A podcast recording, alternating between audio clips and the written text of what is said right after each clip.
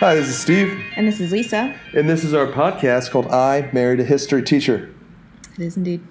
Um, Lisa, we're in a tough spot here because we don't do current events usually, we do history, We do. but this feels like a very historic moment. It does. Living history. Living history, yes. Um, and I'm not talking about COVID. As you all know, we don't talk COVID on here. Um, what are we talking about, Lisa? We are talking about the Black Lives Matter movement and the protests going around the country and the whole world, really. Right. And we thought about what could our role be in all of this as a couple of white folks Yeah. that don't have the perspective of being a black man and a black woman.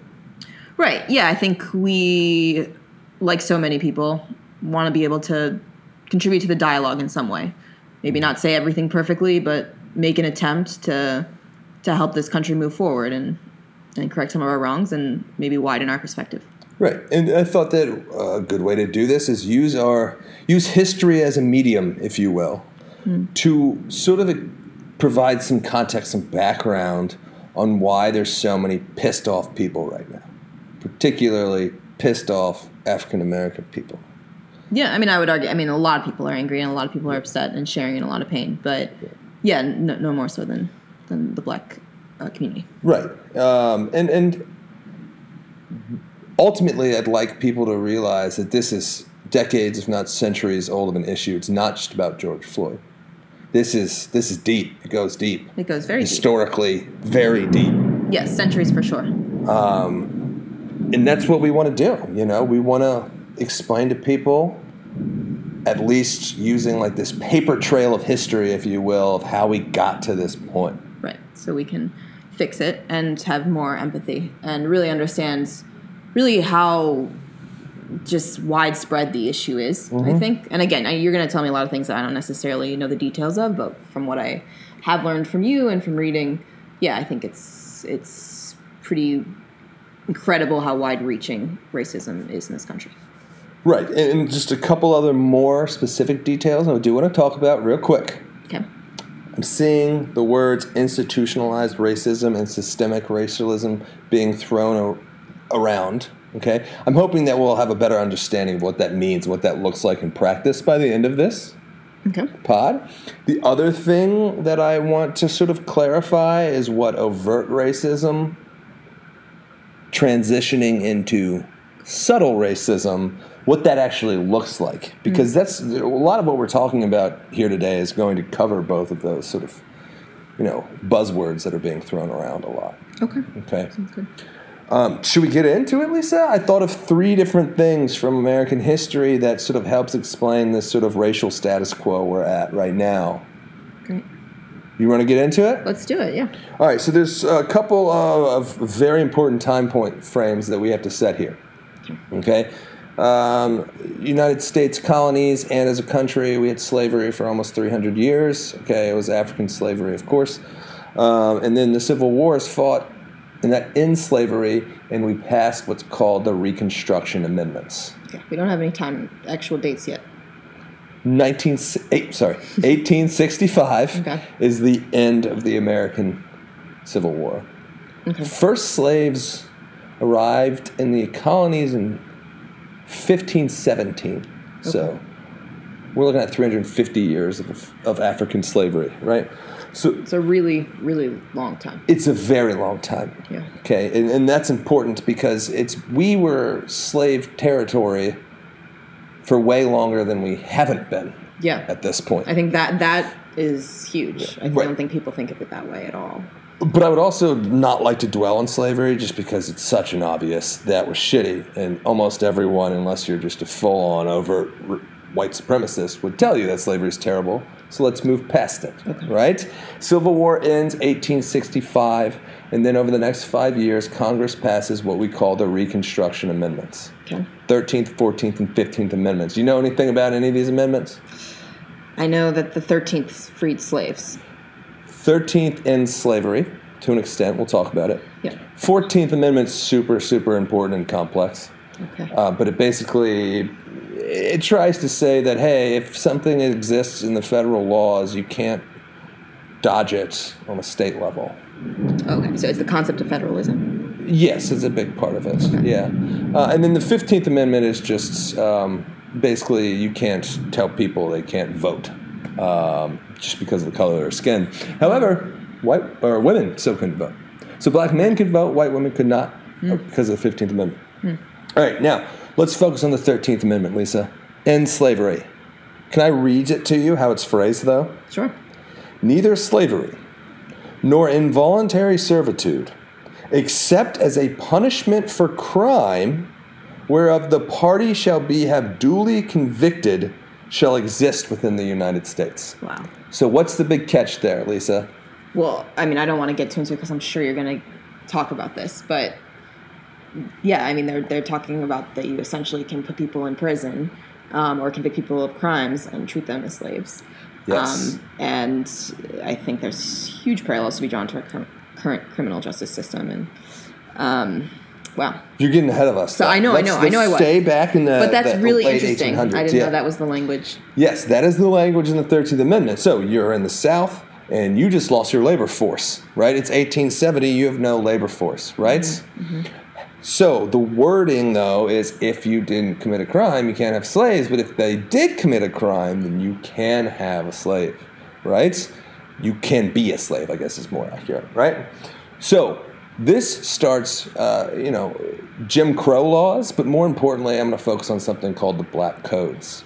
And this Black Codes within South are basically a creation of a whole bunch of laws that could be easily applied to most black people, especially freed slaves. Okay? So you can arrest them, convict them of a crime, and put them back into servitude. And that's what the entire intention of the Black Codes were. And I'm going to give you an example. The Black Codes outlawed vagrancy, which is essentially being homeless and unemployed. But Lisa, Yeah. what happens to all these free Africans that just no longer have their plantation anymore? There's a transitional period. Yeah, I mean, obviously, Right. No one's gonna if no one hires you, and We never gave them their 40 acres and a mule. right. Uh, So, so many of these newly freed black men and women are vagrants, especially because a lot of them left their plantations and followed General Sherman, the Union general, as he marched across the South, burning the South to the ground, essentially. They were just following him along, and then they end in coastal Georgia. So, some of these slaves that have like grown up in Louisiana, Mississippi, they're far from home. Hmm. And they sure as hell don't have a lot of money. right. So it's very easy at this point to find black people wandering around, no home, no jobs, arrest them, put them back into servitude. And this is sort of what was going on in the 1870s and early, even going on to the late, uh, or sorry, not late, but early 1900s. It's awful. Now, here's the craziest part, right? Is that in the South after the Civil War, it's an exaggeration to say that it was like a failed state, but it was like destroyed by Civil War. There wasn't a lot of stuff in place, including police forces. Do you want to take a guess at who was enforcing the black codes if there wasn't a lot of police forces? I mean, militia made up of farmers. Uh, I mean, sort of. Militia might be too much of a uh, too strong, but you're very close. Vigilante groups, Ooh. such as the very famous, perhaps, get there, farmers that are vigilantes Uh, that don't the like black people. KKK? Oh my god, I, I, I didn't want to answer that. That really, Yes. wow. So you have a, in a large, a lot of the times they're Confederate soldiers, former Confederate soldiers that invented the KKK, and their uh, the sole purpose of them being like starting was basically to police against black people, to arrest them for violating the black codes, and basically re-enslave them, because there wasn't solidified police forces. And so I'm going to ask, at the expense of seeming ignorant and embarrassing myself, what is the difference between Jim Crow laws and the Black Code? There really isn't a difference. I, I think Jim Crow is sort of the greater term for this era. It's called the Jim Crow era. Era. Era, sorry. Uh, maybe it was an error, though, huh? It's definitely an era. um, but and that covers basically a time of uh, Reconstruction lasted 12 years, so that's you're looking at 1877, and then we roll in the Jim Crow era, uh, which the black codes was sort of the law of the Jim Crow era. Okay. Um, and the Jim Crow era lasts arguably up until the 1950s. What Yeah. the fuck? Yeah. Sorry, excuse my language. So, anyhow, Yeah. what's going to happen around 1915? Was the K- but the KKK? How long was the KKK arresting people? Uh, okay, all right. So let's talk more about this whole concept about the KKK. So the KKK, when it was started, were kind of seen as like the heroes of the South, like in Reconstruction. And there was even this movie. Have you ever heard of A Birth of a Nation? I've heard of it. I haven't watched. I think it came out like 19, some in the 19 teens sometimes, and it was like a huge film, huge film, very hit film. Lots of people saw it. Uh, it was before there's color or, or talking in movies, but it basically is like a something like a 15 minute movie about like it's, the story is the KKK saves a white woman from being raped by a black guy, and this was like a hit movie, right? And that's sort of like it is like a great defining factor of the um, of the South. I think it really like defines the Jim Crow era, right? Isn't? It's like um, Yeah, they almost they, they view themselves in like a heroic manner. as opposed to, Exactly. like a horrific. yeah, and I'm not saying that the KKK was the police of the South up until the 1950s. Don't get me wrong; they started police departments and stuff like that. But we'll talk about what the police was doing originally too. Right. Um, it's also important to note that the KKK was not isolated to the South; it was all over the country. Like, mm-hmm. in fact, like Indiana Yeah, Indiana's bad. was terrible. I mean, they had like half the government with KKK members and mm-hmm. stuff like that. Mm-hmm. Um, but anyway, let's move on a little bit. Actually, I want to talk about something else about the KKK. It's a s- quick side note, Sure. but it's another racially charged issue that we're dealing with right now. Okay. And it's the Confederate statues. Yeah. Okay? The Confederate statues mm-hmm. Were not put up after the Civil War. They were not put up to honor like our fallen soldiers. Mm. A lot of them were put up 19 the year 1900 to like 1920 and into the 1920s. And they were literally put up by a lot of times like with the KKK in the audience ceremonially. Basically sending a symbol of black people you're not welcome here or black people you shouldn't feel comfortable here. And like as a Virginian, this is a tough subject for me. Like I have pride in my state, but Virginia was like this huge, I mean Robert E. Lee, Stonewall Jackson, they're Virginians and they fought for slavery. They fought to maintain slavery. Mm. And we put statues of them up everywhere. And yeah. And, like, there- named after them. It's everywhere. Right, and there's this there's this argument that you can't you can't whitewash history, but it, this is not that. This it wasn't this. Like those statues were put up. Go look it up. Google it if you don't believe me. Google like uh, you know postcard of Robert E. Lee statues, and what you're gonna see is one in like ten people in the audience is decked out in KKK hoodies. Yeah, that's disgusting. Another thing, if you don't believe me, if you think I'm wrong, think about it this way. There are Confederate statues in 28 states in the United States. Do you know how many Confederate states there were, Lisa? Um, 11. Oh wow. 11. So that means that we have spread Confederate soldiers into states that didn't even have anything to do with the Confederacy and some that weren't even states during the Civil War. So you try to tell me that's history, I don't know. I, that, that's that's a symbol. That's that's intentional. You know what I mean? Yeah, no, I know exactly what you mean. And I also, I mean, history is so rich and full of so many things besides just war. So to say that even even if this whole narrative that is false is true, right? That it was re- you know, we put up these statues just to remember something that happened in history. There's nothing wrong with taking them down and replacing them with something else. Just objectively, taking everything else away. I mean, there's so much that we can capture about history, and the fact that this is tied to the KKK and that there, it is symbolizes so much pain for the country, the resistance is is very frustrating to me. Yes. But again, that's not what we're here to talk about. We Right. can do a whole different pod on that concept. Yes. Okay. I, I would just providing some food for thought for the, the let's not forget history folks out there. Yeah. Um, Like but anyway, let's get back to our main story here, which is black people will get sick of living in the South essentially and being harassed by KKK and later the, poli- the actual police, and they migrate to the North, which is something we call the Great Migration. It's a large time period starting about 19, 1915. Wow. So that's a that's like several decades though to stay in the South. I mean, I guess it's just where everyone. It is. They're limited resources. Right. Right. No, for sure. It's expensive to move, and yeah, when you're around your community. Right. Um, so a bunch of people start moving specifically to cities in the north. Your Chicago's, your Detroit's, um, Washington D.C. and Baltimore were big ones. New York City. They migrate, but here's the problem with the north. Right, is the north didn't have exposure to black people. The only most of what they knew about black people came from something called minstrel shows, which were super racist shows designed to entertain white people who didn't know what black people were like. This is what Jim Crow is. Jim Crow is a character from a minstrel show. Okay? Mm. And minstrel shows that depicted black people one of two ways. Like these sort of bumbling idiot buffoons that are like singing, dancing morons, mm-hmm. and or I guess I should say, like violent, rapey criminals. And these are the ways that minstrel shows portray black people. This is why blackface is so offensive because it was being played by white people acting like black people.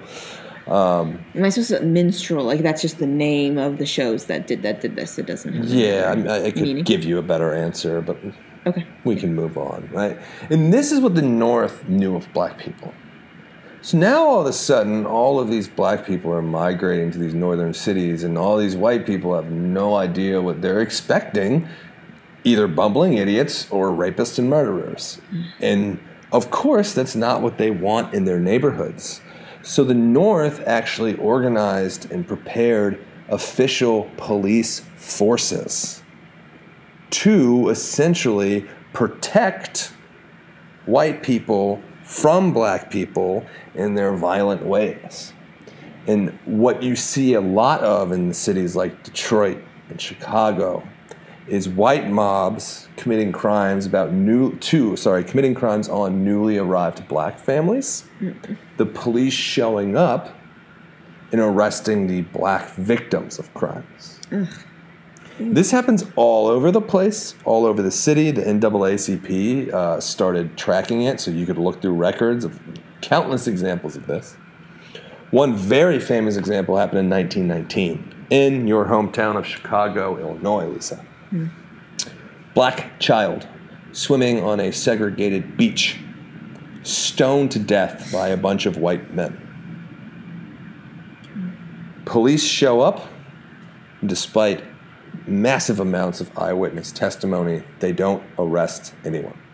Because the police have been organized to protect white people from these new southern black invaders, right? Mm. and their basically attitude was this was a segregated beach. This black child shouldn't have been on this beach. And that's sort of just like the status quo up until the 1950s, where we're going to start moving into the civil rights movement. And It's such a long time. it is a long time. It doesn't really sort of end that era until 1968 with the Civil Rights Act. And that's when you're going to see the removal of, I guess, racial or racist language from all laws. Um, so, like segregation, that ends in 1958 um, with Brown versus Board. And then, you know, other violations like voting And violations. just as a reminder to our audience, Brown versus Board is. I'm going to try to answer this, but I might get it wrong. It's when they basically abolished segregation in schools, right? Yes, it, it applied to schools, but by extension was applied to all public places. Right, because of like a legal precedent, kind of. Yeah, exactly. And technically, private places still are allowed to be segregated. I don't know if you're allowed to say like straight up like no black people or whatever, but like there are so many like country clubs across America that don't allow black people, and they don't like whether it's in their bylaws or not. They literally just don't have black people because they're not allowed. Wow. Yeah, and I think that gets at like yes, in '68, all like clear, overt racist language may have been removed from from laws, but there's so much practice and whatnot that Right, and that's what all this is leading up to. Is my my greater point here is that a lot of this damage has already even been done since 1968, right? So you have generations of black families that don't trust the police because they are not there to protect them, Yeah. and then something not great happens. Well, I, I, you know, it's a well intentioned, which is the creation of basically like um, like criminal justice science, essentially, which is let's make policing more efficient. Let's start crunching data. Let's look at these numbers. But we've had racist numbers for the last hundred years, right? It's mm-hmm. like white mob throws brick through black family's window, black family gets arrested. So it looks like black people are committing more crimes. Right. So our baseline data is showing that black men are committing all of these crimes and that black people are committing crimes in white neighborhoods and that black women are more likely to commit crimes in black or the white women. You know what I'm saying? And and when you say like this this science, so to speak, I mean this is being taught in universities, this is being taught to police. Like, Well, sure. Yeah. I mean, I think it all, like all things, it sort of starts developing in, in universities, right? It's it's. I mean, you can major in criminal justice now, and like these things are, uh, you know, the- made to be a science as much as they possibly can. Right. So they they try to make a science of the the demographics of someone that was likely to commit a crime without actually looking into Mm-hmm. the the true history of why people are being arrested to begin with. Yes, I'll, I'll try. I don't know if this is like a direct metaphor for like better technology, but I think of it almost as like an earlier example of like facial recognition technology right now is big in solving crimes. The problem is, is that it's less accurate for black people than white people, and the reason for that is because facial recognition, re- facial recognition technology was created basically by dumping just millions of photos into a computer and like collecting data on it. Hmm. Well, it turns out that we have way more pictures of white people Right. just because there's more white people and because there's more white people celebrities and stuff like that. And there's just outsized representation. Yeah. Right. So it's way more accurate for white people than it is for black people. And this is like happening today, right now. And that to me, it's just like our, our baseline data for this policing science is off. Right. Right, right, and no, no one thought to to like scratch. I mean, like, because I feel like that's almost an easier mistake to make today, right? If you weren't alive during that time, but I mean, these people knew, right? I mean, they it probably was common knowledge how black people were treated by the police back then. So how? I mean, It isn't. It isn't. I mean, I don't, is it common knowledge? I don't know. I wasn't alive back then. That's what I'm Well, right, saying. right. Like, I just feels like. I mean, yeah. I mean, I guess I don't think, it, but that's not the narrative we give about the police when people are young. Officer friendlies and Yeah, yeah. part of the neighborhood. And I don't get me wrong, I, I don't want to sound anti-police. I think there's good police officers out there that mean very well. Mm-hmm. Um, but that's not always how it's been historically. right. And that stuff gets deeply rooted. It gets into the data, as we just saw. Mm-hmm. It gets into people's family understanding, their parents teaching them about their police, their grandparents teaching them about police. And it's Yeah, and if it's a bunch of white people at the university doing the data, they might not think to exactly. question it. Yeah. Exactly. Okay.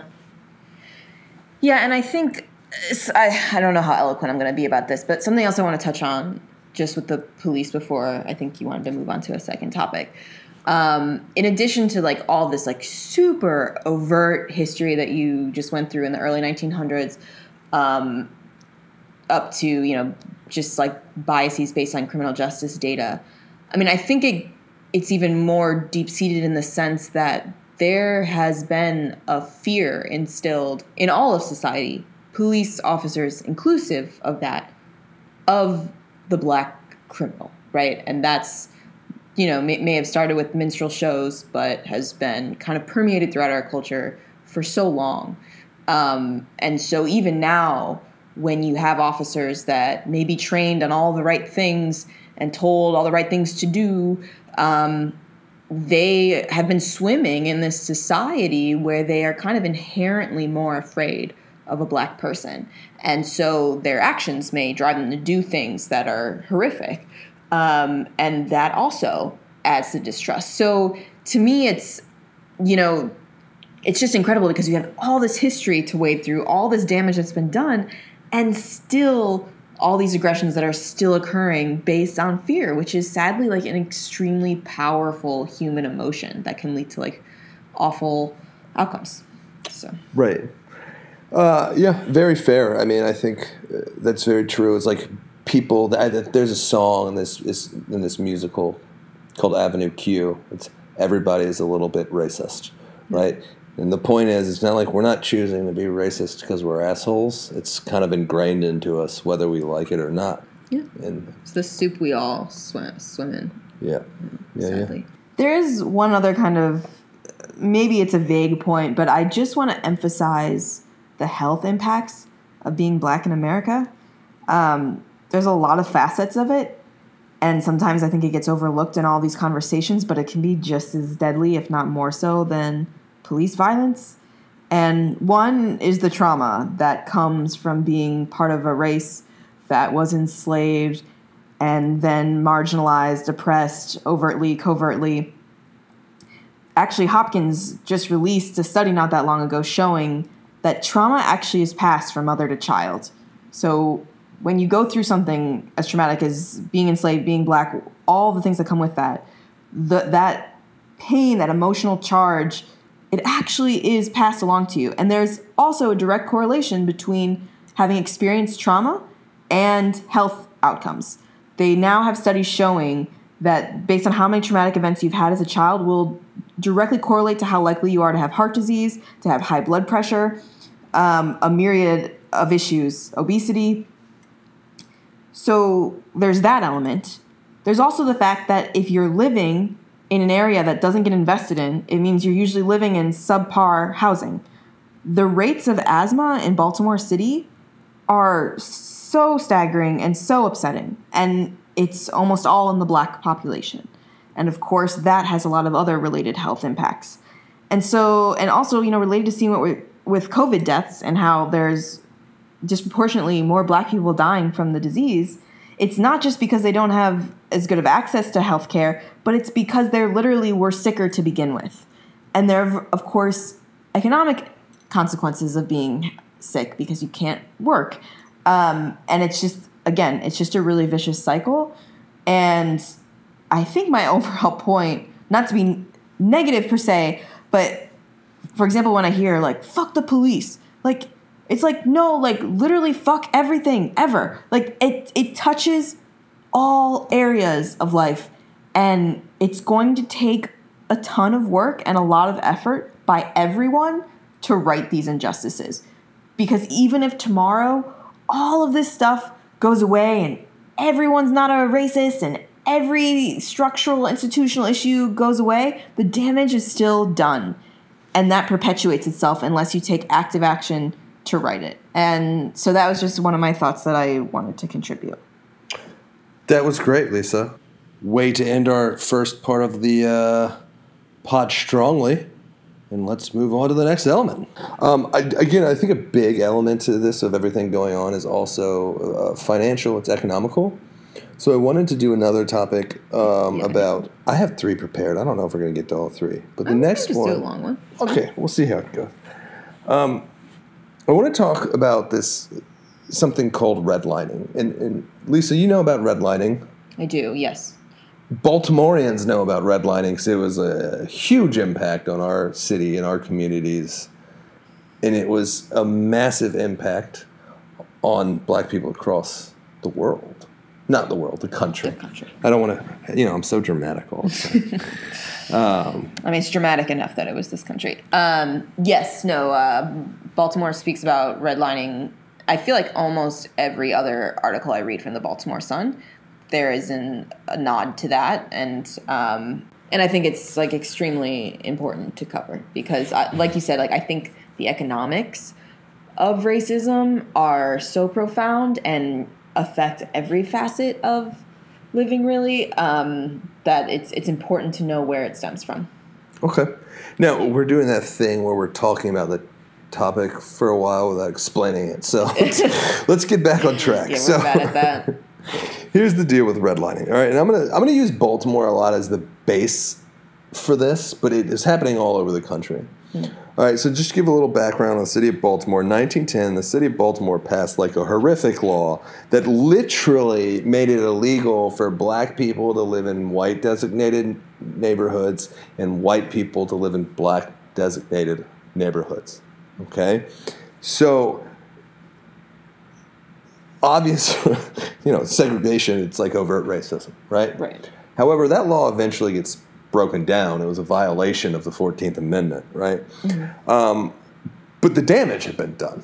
You have the black people living in their communities and the white people living in their communities. That did extend to people like the Jews living in the Jewish neighborhood and stuff like that. Yeah. Actually, I have when I read about redlining, it, it actually applied to all minorities. All minorities, even religious, like Catholics and Jews. Yeah. Yeah. Yeah. Um, but anyway, what's going to come around is something called the Federal Homeowners Loan Corporation, or what I'm going to call HOLC.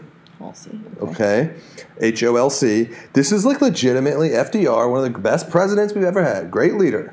But part of his recovery system was starting HOLC. Okay, and the the concept here was to loan out a bunch of money to people so they could start buying homes during the Great Depression. But you can't just loan out money willy nilly, right? Banks have to recollect their money.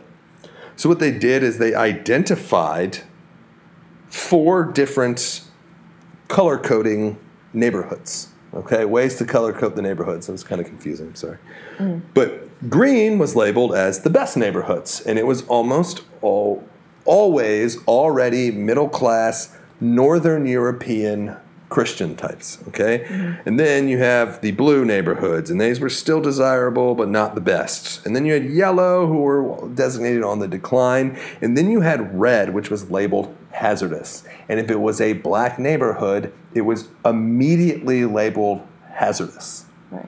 Okay, Yeah. it, I, I shouldn't say black, but people of color, minorities, their neighborhoods were immediately labeled as red lined neighborhoods. And if you lived in those red lined neighborhoods, you essentially could not get a loan to purchase a home. If you did get a loan, it was super, super predatorial. And you probably would be better off not even getting it. Right. Um, yeah, I mean, it's it, you know now that I'm thinking about it, it's just I wonder now because like at least what I've seen of the home lending process, the location of the home is almost irrelevant to whether whether they decide to loan it to you. I mean, it's it's if you can prove a steady income. Um, Are you talking about modern loans? yes. Can we can we hold? We're going to talk a little bit more about modern loans Okay, later. okay. But I, I- just for some historical context here. Basically, what's going to happen is all this money during the Great. Sorry, I don't want to interrupt, but but I just want to. All I want to be clear on is: Do are you of the belief that like they chose to determine loans this way so they could be racist? Okay, great question.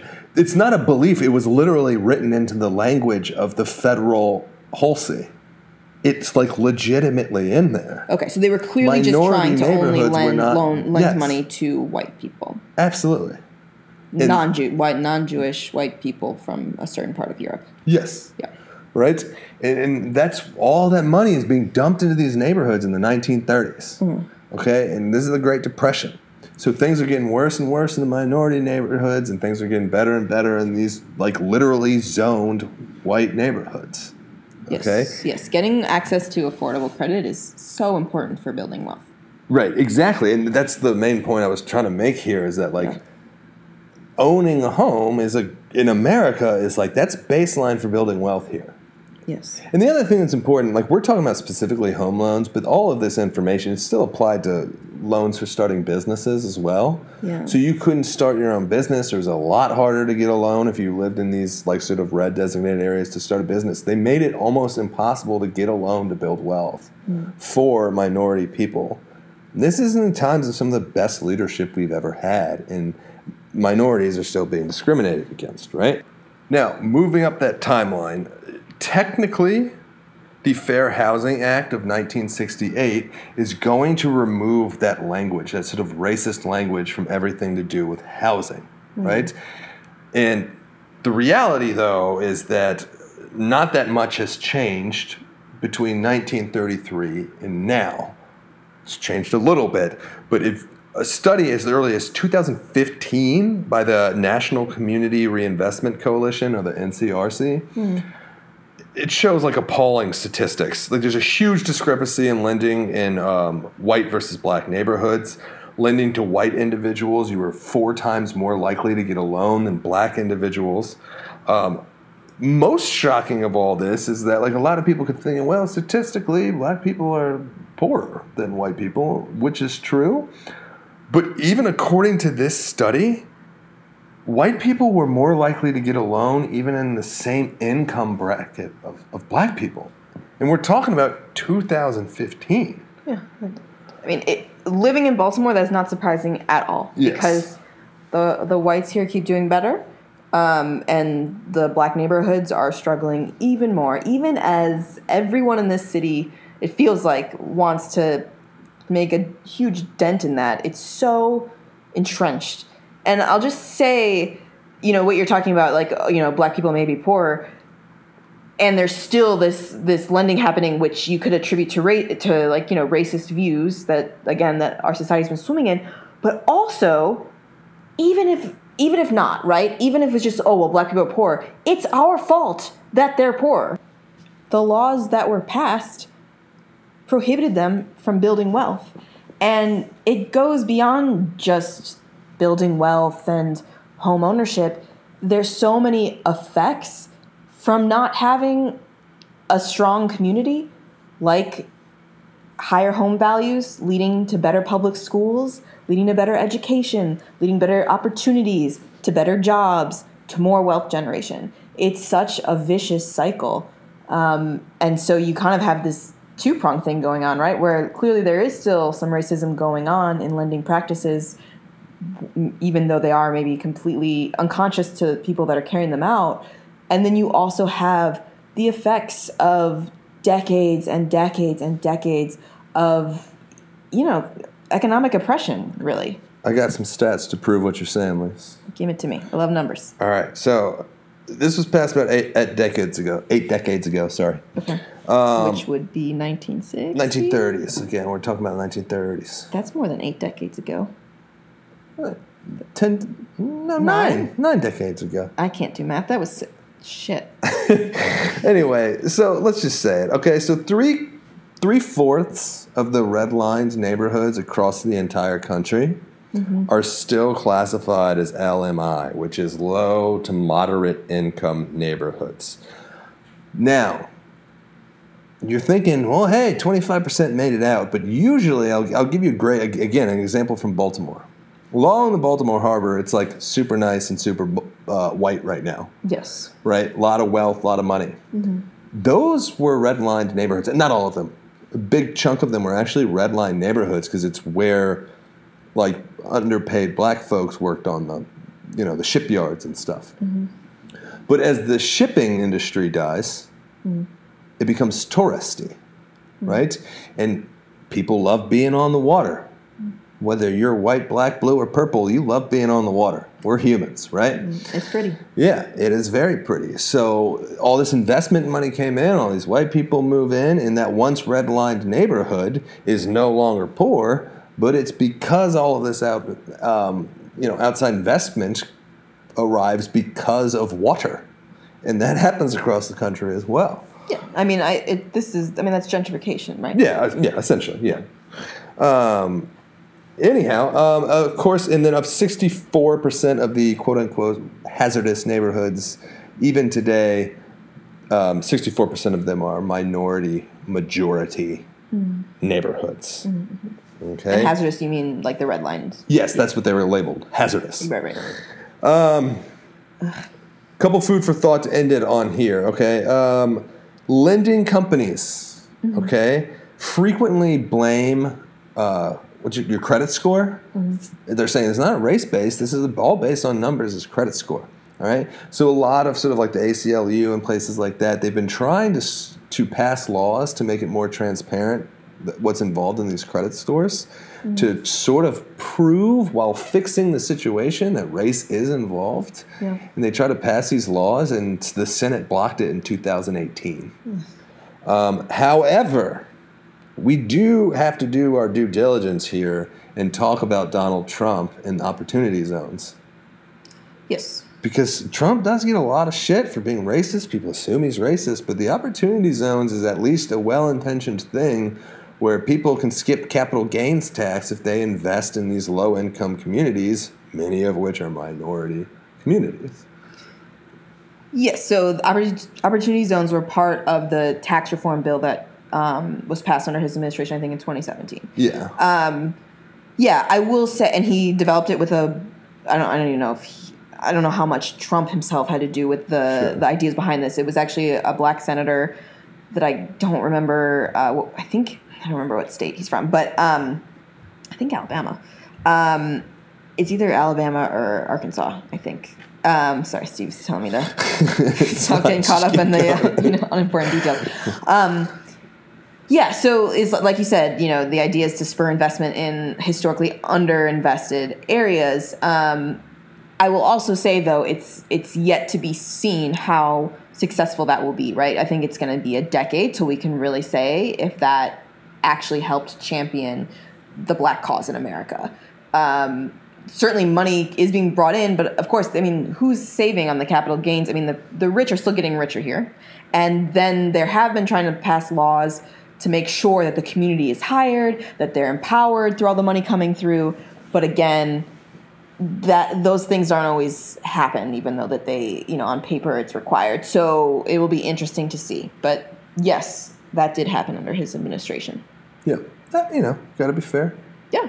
Got to mention it was well intentioned. Yes. Lisa, there's one more I want to do. We got time. This is a shorter one. I, I really wanted to focus on something that started past 1968 too, so we can really get into subtle racism here. Okay. Okay. So what I decided to do, and again, there's lots of examples. I want to talk a little bit about the war on drugs. It's going to Ah. be very stats based, Yeah. less sort of historical story based, but I think it's really important. Yeah. I mean, it's huge. Yeah. So, the war on drugs is sort of unofficially, it's not like a, you can't, you know, actually literally declare war on drugs, right? Well, you, can, you can declare it. Yeah. It's not. Yeah. It's maybe a little vague in implementation, but Right. So, uh, 1971, Richard Nixon's president. yep. Okay? And he says that public enemy number one in this country is drug use. Mm-hmm. Okay? Now, let's be clear here. Like, we gotta be, we gotta talk about constituents and political parties.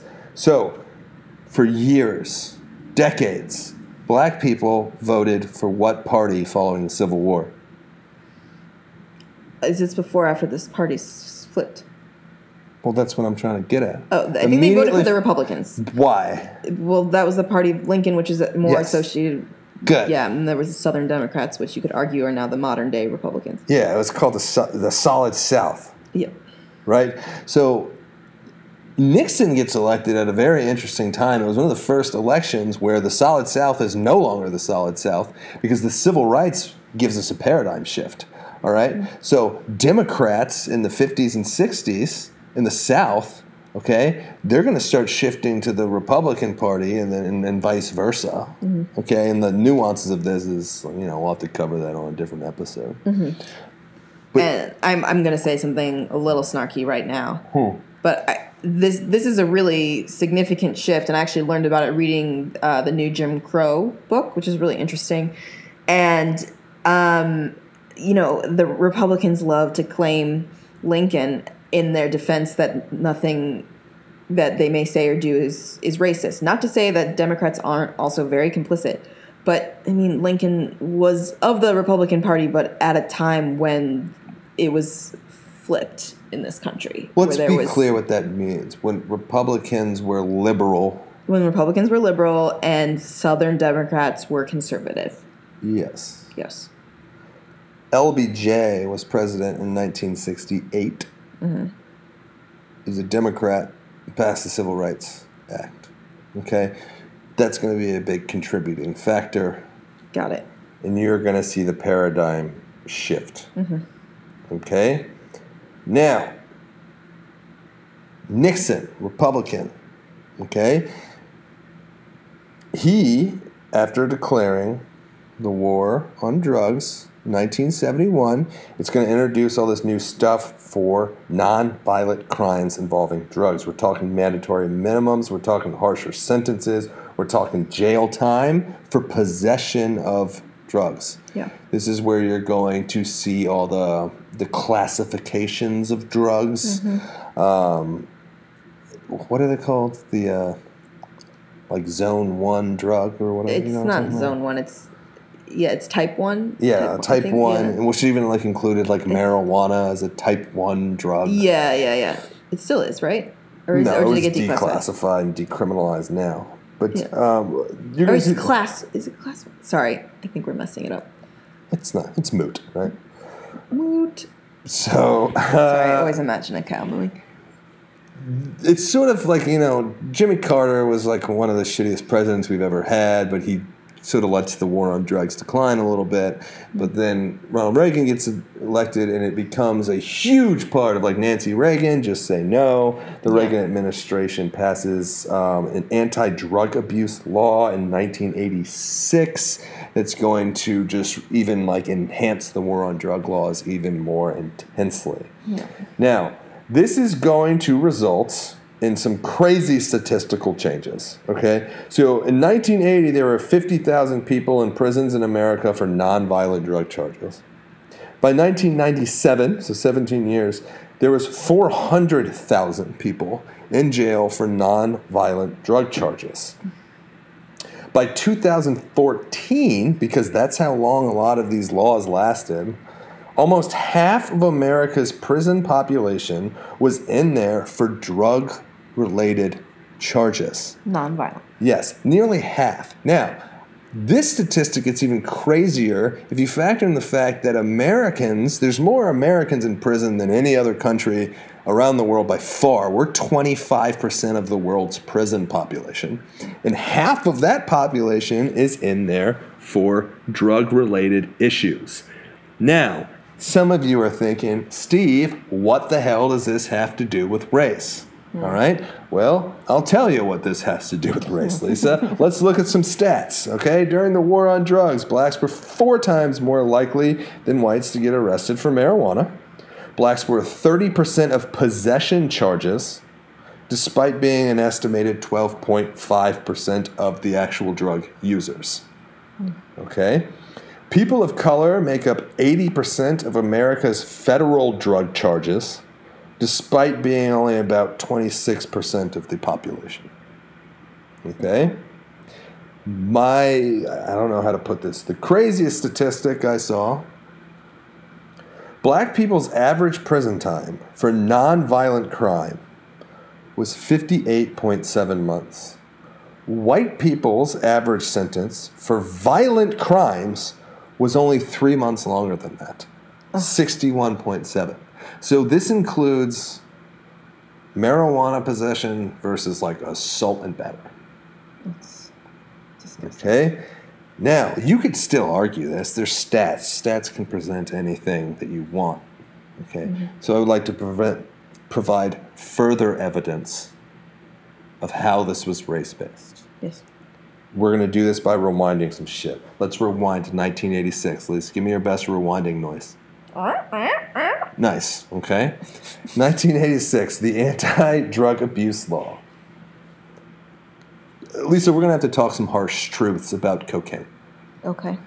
People don't like saying this, but this is a podcast and we're all open minded people here. So let's talk about cocaine. Okay. Okay? Cocaine itself, pure cocaine, mm-hmm. cheap or expensive? I would guess cheap. Cocaine, pure Colombian cocaine. Oh, you mean after it's processed and you can snort it? and you buy it in the United oh, States. Oh no, it's America. expensive. It's expensive. Sorry, I thought you meant like the just the leaves and like as a farmer or something. Oh no no no! I mean when when the white powder hits the streets of the United States, Yeah, know it's very expensive. it's very expensive. Yep. Okay, unfortunately, it feels it it gives you feelings of euphoria and it's extremely addicting, mm-hmm. right? And it's expensive. Mm-hmm. Okay, the 1980s, someone figures out that if you cook up cocaine Oh, I know where you're going. okay. with baking soda, you create something called crack cocaine, mm-hmm. which was way, way cheaper than buying pure cocaine. Also more dangerous and more addictive. Yes, and it's in America. In America, does this is not an exaggeration, 80% of the world's recreational drugs. So it is touching every level of America, drugs. The richest of the rich are doing drugs, the poorest of the poor are doing drugs in America. All right? Yep. The rich people are doing cocaine in the 80s, the poor people are doing crack cocaine. Yep. Okay? During the 1986 law, 500 grams of pure cocaine carried the same sentence and the same penalties for 5 grams of crack cocaine. What the hell? I mean, 500, I mean, the, the, the former is intent to distribute. I mean, the, the latter is just possession. There is no That's ridiculous. There's no way to justify this logic other than either race or socioeconomic socioeconomic discrimination. yeah. 500 grams of cocaine versus 5 grams of crack cocaine. Yeah. That's Okay? so horrible. Now, I would like to rewind and we're going to end on this because it's just really difficult to argue against this. Okay. Okay? Let's rewind back to 1971. Give me the rewind noise again, Lisa. Nixon declared the war on drugs as part of his re-election campaign. Okay. Mm-hmm. Later, 1994, mm-hmm. John Ehrlichman, a Nixon aide on domestic policy, is going to tell a reporter in Harper's Magazine in 1994 the following quote about how they are going to get Nixon reelected. Okay? We had two enemies the anti war left and black people. We knew we couldn't make it illegal to be either against the war or black, but by getting the people to associate the hippies with marijuana and blacks with hero- heroin, and then criminalizing both heavily, we could disrupt these communities. We could arrest their leaders, raid their homes, break up their meetings, and vilify them night after night on the evening news. Did we know we were lying about the drugs? Of course we did. Is exactly how this stuff continues even after the 1968 Civil Rights Act.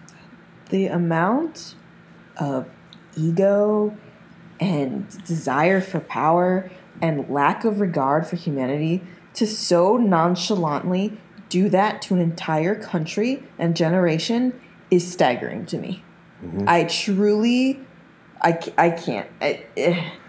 It's just to me sort of like the unfortunate side effect of democracy. You you gotta get reelected. It's it's one of the downfalls of the democratic system. You gotta do what you gotta do to get elected. I mean, Not if you have morals. well, I will say this: Nixon was good at getting elected. He won the next election in one of the largest landslides in history. Well, you had a pretty big face plant after that. yeah, so you can suck it. That's karma right there, buddy. It's true, true. He sure did. Um, Yeah, I will also just wanted to add on that topic in general though. In the spirit of being trying to be objective and give credit where it's due, um, I mean, we've had the most progress in decades when it comes to issues regarding incarceration and these drug laws um, under President Trump. He signed the First Step Act, um, which has made strides towards erasing some of these uh, sentences of drug offenders, um, of minor nonviolent drug offenders. I will say that it is due to the work of tireless work of people that have been passionate about this for years. That it's often, you know, been associated with the Democratic Party, but where credit is due is that he was willing to entertain the bill and eventually sign it. And I think that Republicans for a really long time weren't willing to agree to that. And because he has been unconventional in his approaches and not really uh, completely tied to the establishment, I mean, it created an opening. And it's, it, you know, an aptly named, it's just the first step. But it is exciting. And I'm really happy that that happened. And as frustrating as politics in general can be, as all the anger can be around, you know, what Trump seems to be in the middle of often, um, there's still good that's happened despite it. And I think that there's reason to hope. Lisa, I'm to leave on that. I think that was well put. Thanks. I'm done. I talked a lot tonight. Yeah, you you must be exhausted. That was a great point. Let's get out of here. Let's get out of here. Here's to a better future. Uh, my name is Steve, and I was a history teacher. And my name's Lisa, and I married him.